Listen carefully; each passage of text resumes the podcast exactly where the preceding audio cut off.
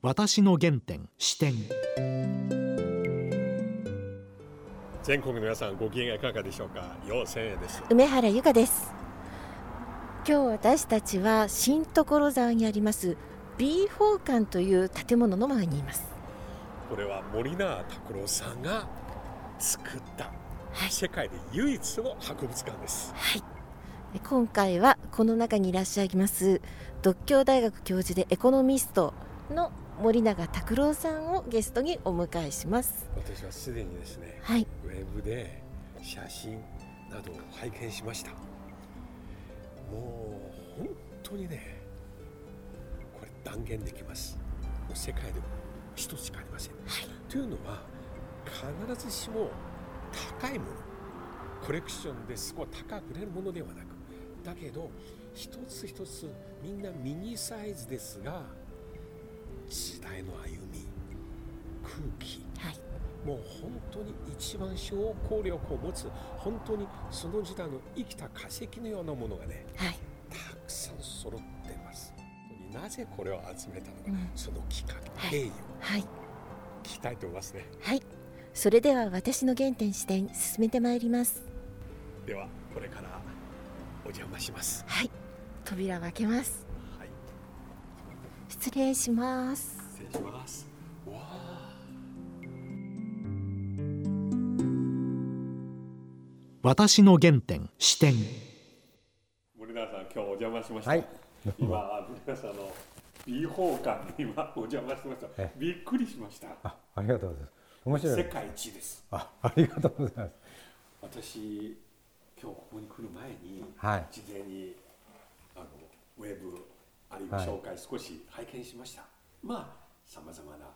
トミカとかおもちゃとかしかし先ほど最初見たグリコのね戦前のもの戦時中のものと戦後のも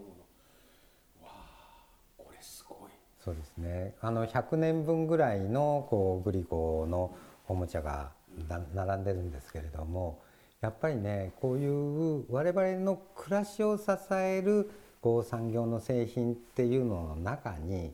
まあ例えばデザインだとか、その時代の空気だとか、はい。あるいは技術力だとかその当時主流だった素材だとかっていう。だからあのこうグリコのおもちゃをずっと見ていくだけでこの100年間の日本経済の歴史っていうのが見えてくるんですよね。あの特に戦時中のものではあの鉄や金属がい、はい、もう武士がなくなっちゃって。代わりに紙で作った。はい。当で時のスローガンとか、そうなんです。だからあの例えばもうおお菓子のパッケージまであのグリコのパッケージまでがこうおもちゃとして使えるようなデザインになってるんですけど、そこにこう千人針とかそのまああの兵隊さん頑張れみたいなメッセージがこうずっと入っていてだからもう全部戦時色一色になっちゃう。えーで結局子どもたちもそこに巻き込まれていくんですよね。最初はこれはデザインを学ぶあるいは日本のデザインの歴史を研究する方にとってはとてもいいなと思った今見たらそれを超えますはい本当に日本のね歴史そのものを素直に学者が書いた活字の論文よりはい、証拠力を持つ。そうですね。あの、えーミニカーでもね、あの、えー飾ってあるので、あのドイツの KDF っていうあの見た目はあのフォルクスワーゲンのビートルにそっくりなんですけど、これ実はあのヒトラーが国民車構想の中で作らせたあのフォルクスワーゲンの原点となる車のミニカーなんですよ。でこれも多分日本に数台しかなくてなんでかっていうと日本だけじゃなくてドイツももう散々空爆されたんですね太平洋戦争の時に。でもうそのミニカーもほとんど失われちゃってるので世界的に見てもその残ってない数がないのとやっぱりその結局ヒトラーが構想した国民車っていうのは実はその後軍用車に転用されたんでそのあまあある意味でその批判の対象になっているんです。でただ私は、えー結局そういうのも含めて歴史を見ていかないと、戦後の自動車産業っていうのがどういうふうに出てきたのかっていうのも分かんないんで、えーただあのじ解説も何もせずにポンと置いてるだけなんで みんなふんって通り過ぎちゃうんですけれども結構ねあの世界にここにしかないもんってたくさんあるんですよね。いや私もし可能なら今度一日この中にいたい ぜひぜひいらしてください。前回はあの森永さんの小学校時代の話はい。番組の中でいろいろおっしゃいました。アメリカでのはい。あのいじめられた話またジュネーブでの話。その後日本に帰国されまして、はい。中学校に入りました。えー、と小学校6年生の時に日本に帰ってきたんで1年間はあの日本の小学校東京の目黒区の小学校にいたんですね。で、まあ、いじめられた一つの大きな原因っていうのが、まあ、日本語もちゃんと喋れないし成績もクラスでビリから2番目だったんです。あの私ともう一人がぶっちぎりでできなくてでその勉強ができないっていうのも実はいじめの原因にはなるんですよ。ただ小学校を卒業して中学に進学する時にものすごく大きな転機があってあのそれまではすっごい貧乏だったんです。あの父親は貧乏だった事実はないって否定するんですけどでも本当貧乏だったんですよ。外食新聞社ええだから毎日新聞からはちゃんとした給料をもらってたんだからうちが貧乏なはずがないじゃないか、でも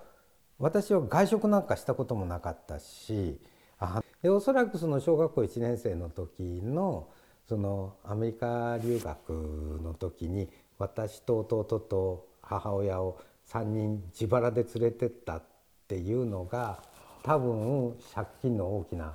原因でだ給料はもらってたんだけれども手取りはすごく少ないっていう状態だったんだろうなって思うんです。でただその中学に入学する時に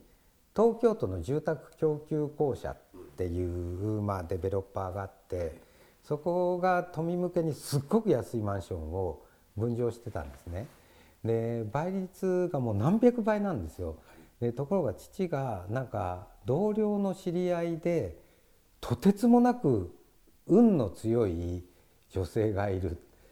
でその人が抽選に行くと必ず当たるってでまたバカなこと言ってって言ってたんですけれどもその人にその、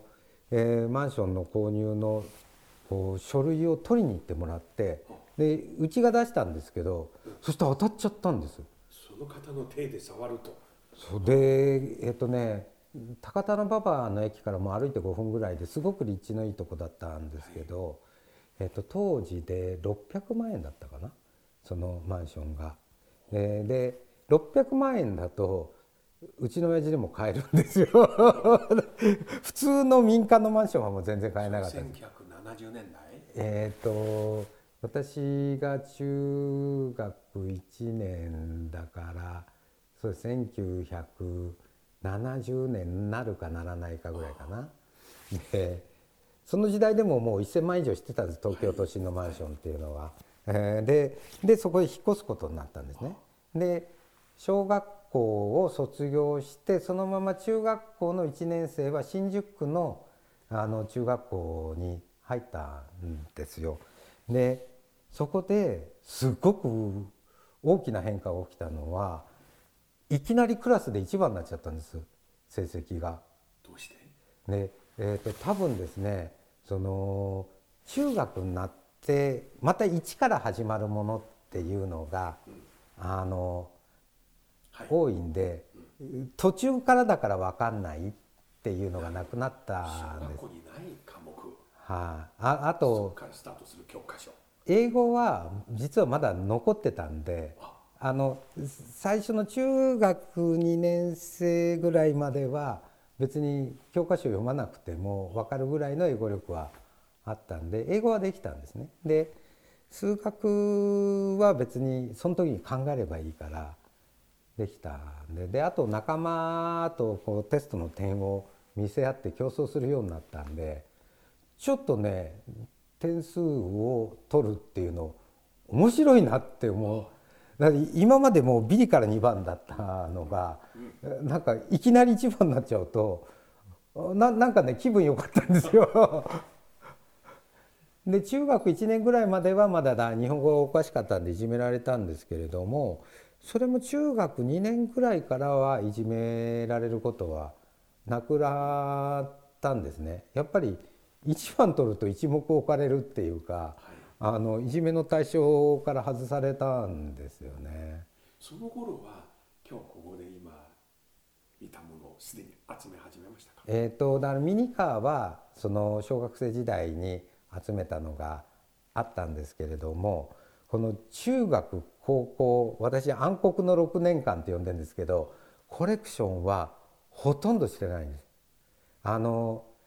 トミカを少し買ってたぐらいで、えー、全くコレクションは進んでないその6年間だけ。でなんでかっていうと他に興味がいっちゃったんですよ。でもう色気づいちゃってで、えーだから女の子にモテてみたいってこれはもうえーその後ずっと一度もモテたことはないんですけれども あの、例えば先輩とかでこう彼女がいたりするわけですよね。でいいななんで付き合えるんだろうって思ってで一応言ってはみるんだけどみんな拒否されるんですよね。だからもう中学の時も高校の時も、えー、と付き合ってくれた子って一人もいなかったですね。でその時例えばアイドルのもうもうもうあの例えばえー浅田美代子さんとかは新宿の小田急デパートで握手会があってうんもう3時間ぐらい並んで握手してきたんですよ。あのもうあの時の感触いまだに覚えてますね。でそれからえーっと千葉寛子さんっていう歌手がいてデビュー曲は「恋する女に悔いはない」っていうのがデビュー曲なんですけれどもあの何曲目かの「折り鶴」っていう曲だけがちょっと何十万枚ぐらいのヒットはしたんですけどその千葉寛子さんが大好きでで今でも覚えてるんですけどその当時はこうデパートとか回ってたんですよ。で2月の寒い日で池袋の西武デパートで、えー千葉寛子さんのこう新曲発表会がある。でもう何十人か100人かなあのファンがデパートに集まってたんですそしたらそこへ東京に大雪が降ってで千葉寛子さんがその乗ってる車が雪に遮られてデパートに来れないっていう連絡があってでデパートの人が「皆さん申し訳ありません」って言ってでもう3355みんな家に帰っちゃったんです。で私一人諦めきれずにずーっとそこで待ってたんですよ。でそしたら予定の時間から1時間半ぐらいかな遅れて千葉寛子さんがもう息切らしながらやってきたんです。でもうその時点でそのステージの前に座ってるの私一人だったんです。でも千葉寛子さんがすっごいいい人で私一人のためにコンサートをやってくれたんですよ。一曲。一曲。いやだから感動しましたね。握手しました。あしましたしました。サインもいっぱいしてもらいました。だってサイン私しかいないんだもんだからもうもうあっちこっちの出してでそのサインがどっか行っちゃったんですけど私ここに置いてあるかと思いいやいやいやいやそうなんです。だから千葉寛子さん好きででも一番夢中になったのはやっぱり桜田淳子さんですね。もう部屋の壁全部桜田淳子でした。もうスター誕生で予選の時からもう輝いてたんですよ。でそれ私が思っただけじゃなくてなんか悪友さんの伝記っていうか彼の書いたものを読むともう秋田の予選で桜田淳子ちゃん見た瞬間にこの子が歌下手じゃないといいなでもその見た瞬間にもうこの子はスターになる。あとは歌が普通に歌えればもう完璧だって予選の段階から分かっていた。すこんなに美しい人が世の中にいるんだって思うぐらい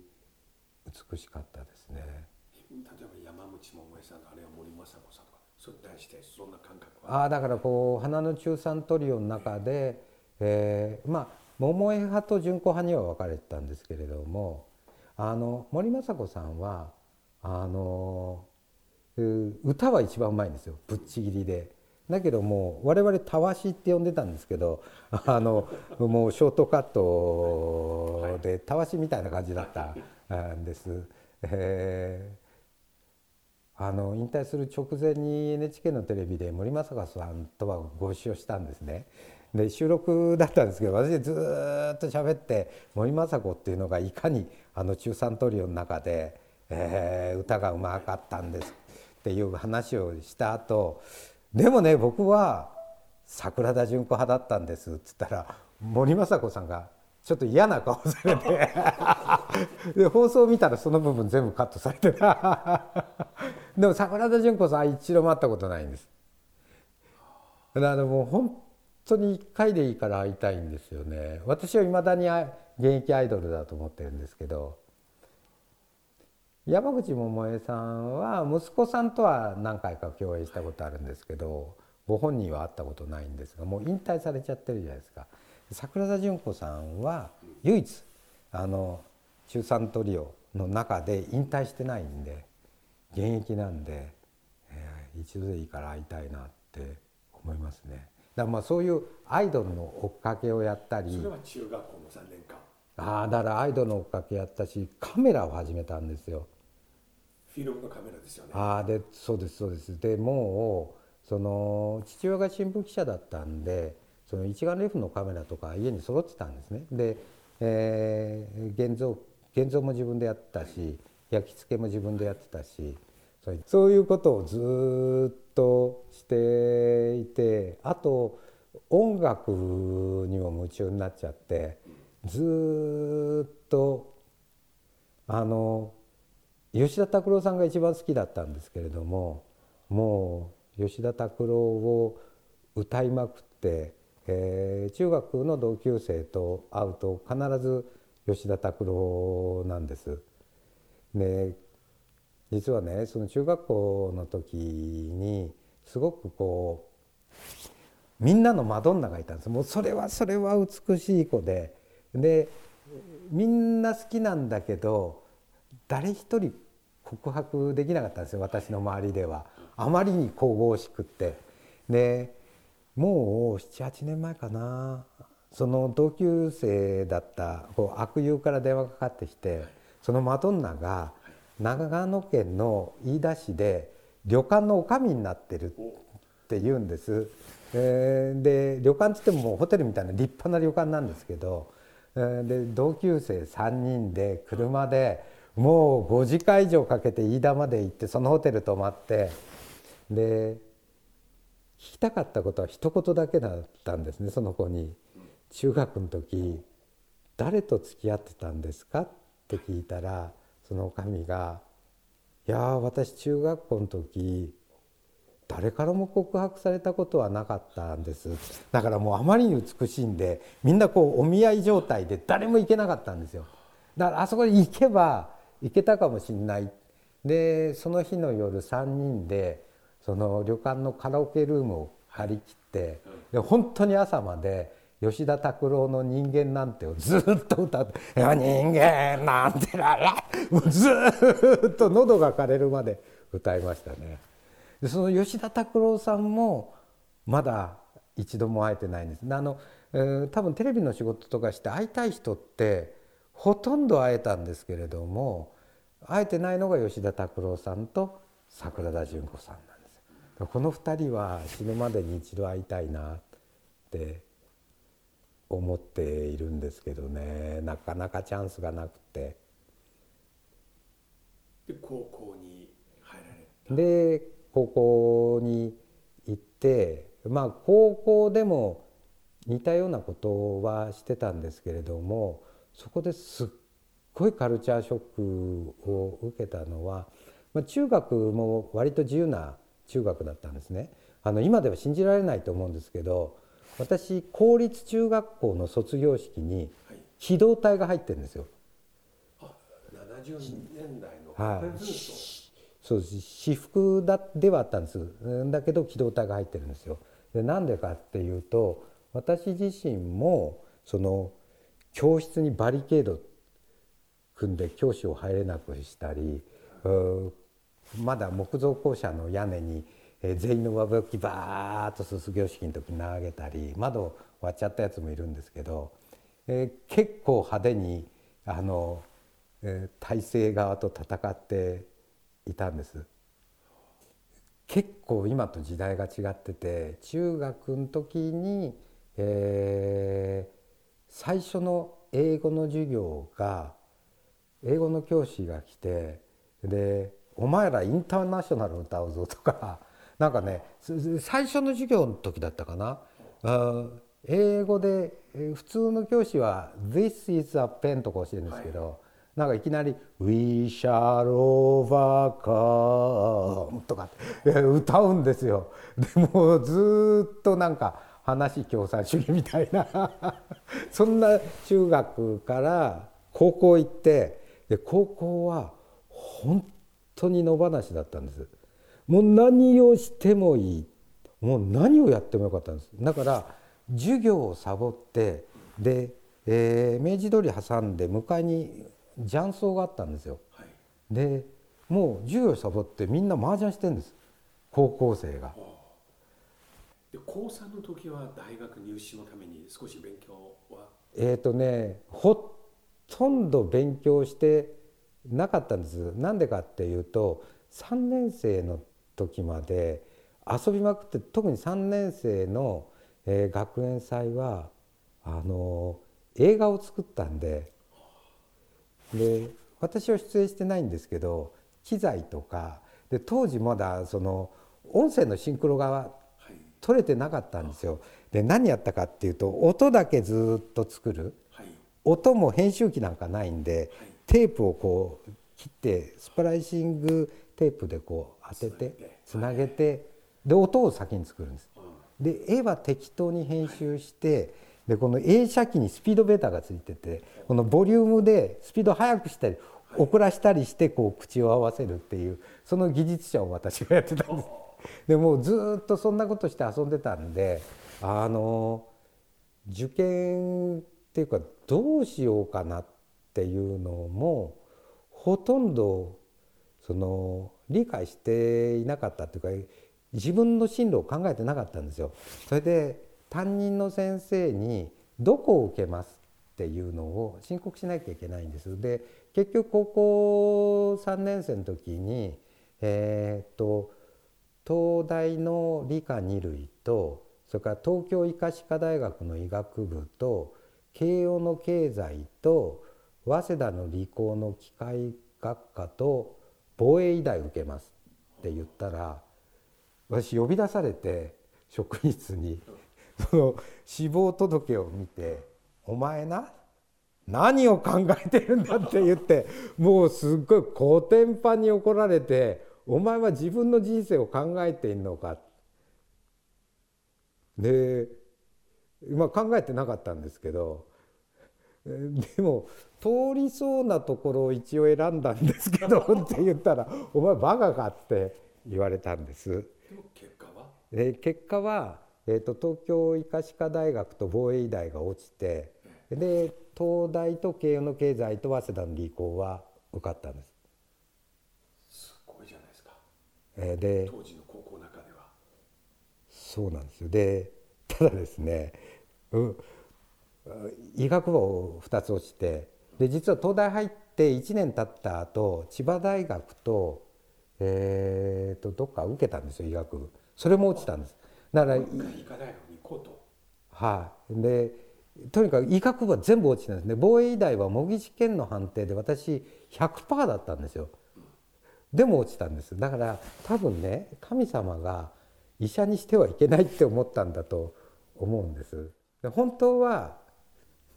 親には慶応の経済に行きますって言ってたんですよ。で実はそこで金もらって入学金ので私それを神保町持ってってギブソンのハミングバードっていうギター買っちゃったんです。それ買っちゃったの？もうすごいあの一か八かの大勝負なんですよ。でその後東大の発表があるんですね。でこれで東大落ちてたらやばいですね。とんでもないもうもう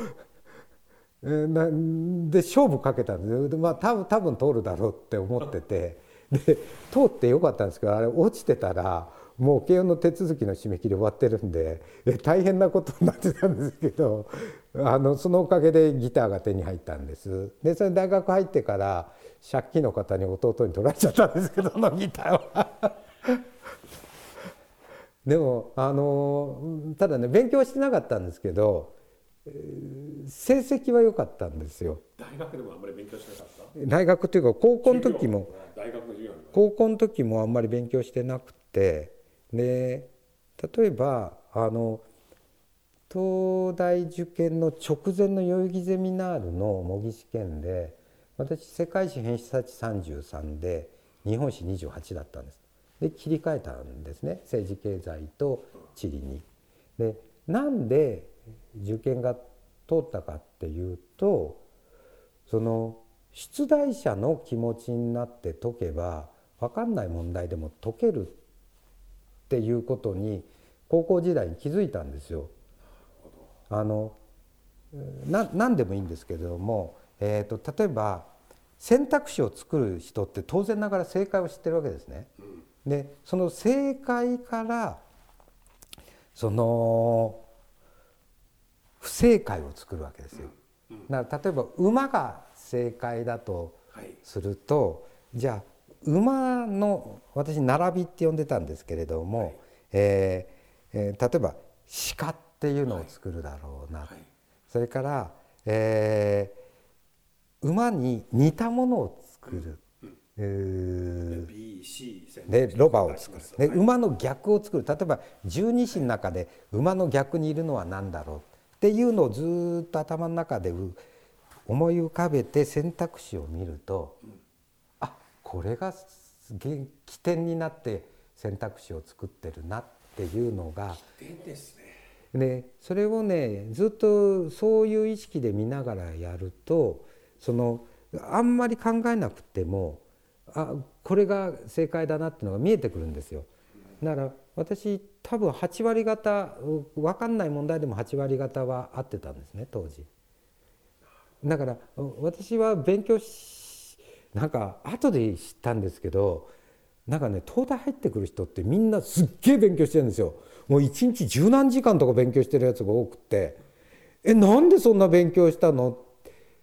て聞いたら「お前なんで勉強しないで入れたの?」って逆に聞かれたんですけどだから私そこは例えばクイズ番組とかでもあのみんなすっごい勉強してるんですね。あの宇治原さんとか宮崎美子さんがずっと楽屋で勉強してるし宇治原さんなんて東京大阪の新幹線の間ずっと勉強してるんですよ。で私も全くそんなことしないんです。だけどある程度今でもその法則は通用してだから雑学校で私3回か4回優勝してるんです。その時のトロフィーそこ飾ったんですけど、あの結局分かってんじゃなくてあこれだろうなっていうのが当たりがついちゃうんですよね。いや今の話すごい勉強になりました。えその中で起点はどれかと。なるほど。これねあの大学生でももしかするとあのほら選択式のってあるじゃん、今でもあの、はい。えー共通テスト。はい。あの選択式じゃないですか。はい。結構ね今もうちょっとひねってあるんですけどあのなんていうのかな通用します。ちなみに私の大学の定期試験は私が選ぶのを間違いにするようにもう一段階ひねってんで 私の試験ではできないんですけどあのなんかね東大出ている人がこうプライドが高いって言うんですけどそれは多分苦労して入ってるからプライドになってるんですけど私苦労してないのであ全然プライドも何もないんですよ。いつも思うのは人生で遊びながら成長していく成長していくのが一番いいなといつも思う。ああそうそう。だから遊んだら人生がダメになっちゃう。森永さんまさに遊びながらそう。成功されただからあの勉強も実はその後の仕事も全部遊びなんです。だからあのね仕事をあのあ遊びを仕事にするのはなかなか難しいんですけど仕事を遊びにするのは割と簡単なんです。だから私はあの遊びはなかなか商売にならないですねこれは博物館だって商売にならないし農業だって全然稼げてないしあのずっと歌手になりたいって言い続けてるんですけどこれも全然何回ももうコンサートとかでは歌ってるんですけど CD も出せないしだデビューできないんです。で、えー、そういう遊びを仕事にするのは難しいんですけどこのあの勉強だとか仕事っていうので遊んじゃうっていうのは得意なんですよね。さんずっとこの童心っていうか中国で日本語すね。自動の心で書く。童心ずっと持ってらっしゃいますね。ああそう大人になれてないってよく言われます。この童心で今いろんな問題を解決。うんまあ。その方法として。うんまあ。生き方として。やはり私最近つくづく思うのは学生見てて卒業論文の時すごい学生をこちら苦しめてしまいますね論文とは何？あ引用中参照中とかいろいろ構成。だけど考えみると卒業後こういうもの彼らもあまり意味ないじゃないかと。最後に結局一番大事なのは生きる力ですよ。うん、だから私も、えー、と3年生の時のゼミ論発表とそれから卒論はどんなテーマで書いてもいい、えーそれはもう経済学に限らず自分が好きなものをやれと。でどんなテーマでも受けてややるからって言ってもういろんなことをあやった人学生がいてなんか知らないですけどその、えー共産党の歴史研究だとか、えー創価学会の研究だとかですね、あー一番すごかったですおっぱいの研究っていうのをしたやつをいて でも最初はふざけてるのかと思ったんですけどちゃんとこう歴史とか文化とかいろんな面から研究すると面白いんですよ。あの女子学生は結構苦虫を噛みつぶしたような顔で聞いてましたけど、えーだから何でも好きになっちゃって楽しくやればいいんじゃないのかなって思うんですけどね。本当にもっと聞きたい。またその続きを。やはい。今日は東大にこのような形で入ったこと。あじゃあ今日は中学高校編みたいな感じで。あ どうもありがとうございりがとうございました。ました。私の原点視点森永さん今日はありがとうございました。ありがとうございました。最近また新しい本を出されましたよね。そうなんです。相続地獄っていうこれ公文写真書から出たんですけど、はい。最近売れなかったんですけど珍しくこれは売れてですね、あの父が亡くなってからもう預金通帳も何にもわからない状態で、えー10ヶ月間申告までの地獄の私の泥沼。あのー東日本大震災で仕事が全部なくなって時間が取れなかったら私今頃脱税で捕まってたんじゃないかっていう、ええ。もう本当大変でした。残った家族が困らない就活入門はい、もうねやっぱりうちの親父は通帳どこにあるの？って言ったら分からねえなって 言ったまま亡くなっちゃったんで、えーそれを探し出すところからこれは今日の番組お気になったリスナーの方にはい。プレゼントいたします、はい。えー森永拓郎さんがお書きになった相続地獄残った家族が困らない就活入門。こちらのご本をリスナーの方にプレゼントいたします、えー詳しくは番組のホームページにアクセスしてください。森谷さん今日ありがとうござありがとういましたございました。それではそろそろお時間です。お相手はよせーと。梅原由香でした